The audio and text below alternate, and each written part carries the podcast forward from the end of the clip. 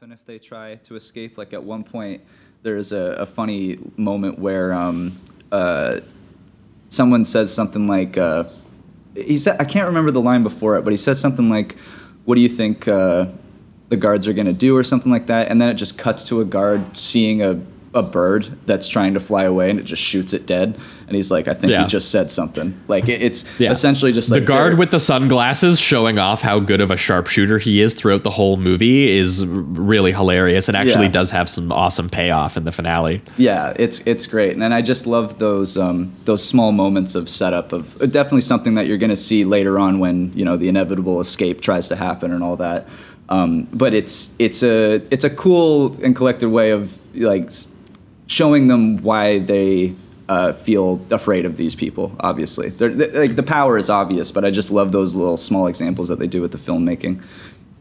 Yeah, well, well, and also once again, like similarly to Chain Gang, like showing them the position, the hierarchy of power, right? And Yeah. and like they are more, they're just more willing to like obey them like a good dog would in in this film, which is why they have like the things where you know the first day when they're you know doing all the work that they're doing along the highway and they're chopping the tall grass down and they're just like you know they're taking their shirts off. And he's like wipe it off here boss.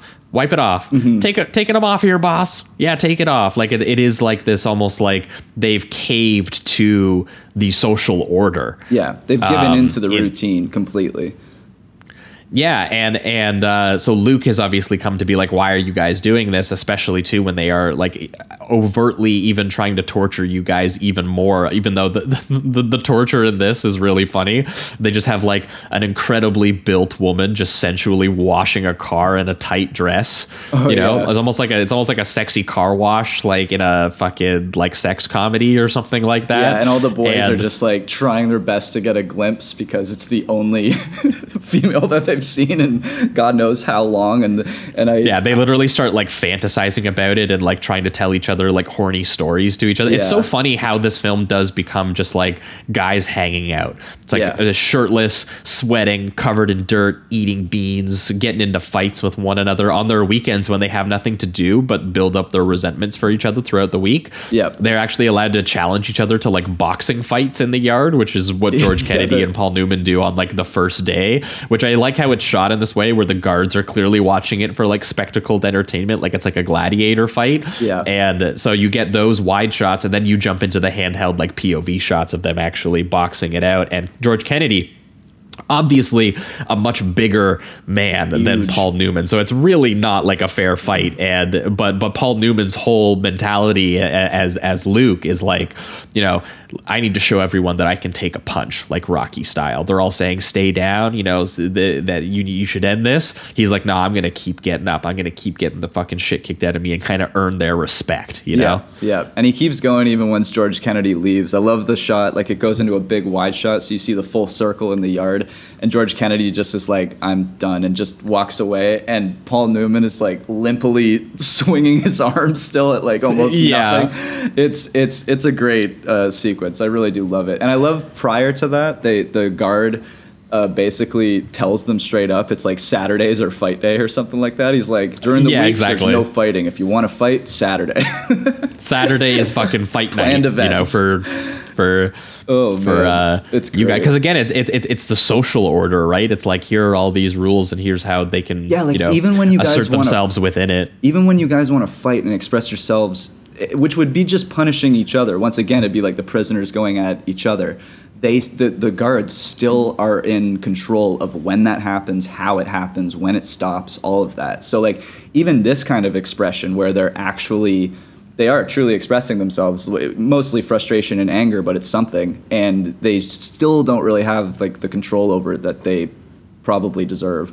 So it's um I, I did like i did like that as well. Um, and i guess yeah the other uh, kind of punishment that they have is it's really like the box is the big one yeah the box is the big one yeah um, and I do say for me, like, per, like I mean, I wouldn't want any of this to happen to me, obviously. But the- yeah, but the no solitary box, like, confinement in oh, like a God. sweating box in the middle of Florida Yeah, where you dude. can't see anything. That's my yeah. hell. That's just unbelievable. And you can't like I I'm claustrophobic. You're probably getting bit. splinters on your ass, you know. yeah. and you're there like they show them there for days. Like it's not just and I hate the detail. It's so gross.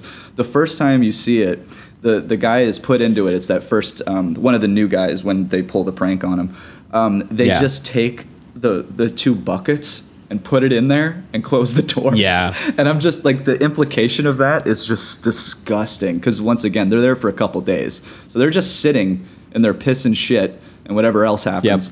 Uh, and it's it- yeah, it, it's truly like that would be hell for me. Like that that just it, it's nuts. And the way that they dish it out is pretty pretty like nonchalant. They're just kind of like the one guy, you know, he complains to the guards, so that's the punishment. But then eventually they just start doing preemptive things, like when, uh, and we'll get to the detail of Luke's mom, but when his mom, there's news of him pass or her, her passing, they think like, oh well, he might maybe try to go to the funeral, so we're just gonna put him in the box for two days so that he can think about it. Like there's no, he hasn't done anything wrong, and I'm talking about Luke at this point. He hasn't done anything wrong. Um, they're just like preemptively doing it just in case, and it's it's it's wild, like just how much power they exercise in that sense. Yeah, they're almost framing it as like, uh, you know, we understand that you're going to be in a dark headspace, and so we're helping you in a way by uh, Yeah. putting putting you in the box. And they often And do yeah, that. Like, even when the the guy warns him about like what happens after one escape and then two escapes, it's like first because right now they don't have chains in a, uh, for the most part. Um, and then uh, once you es- or try to escape and they bring you back, that's well, because these are your, all like, the well-behaved little boys, right? Right, Like these are all the uh, these are all the guys who don't need to be monitored as closely as these as the others. They get a couple more freedoms.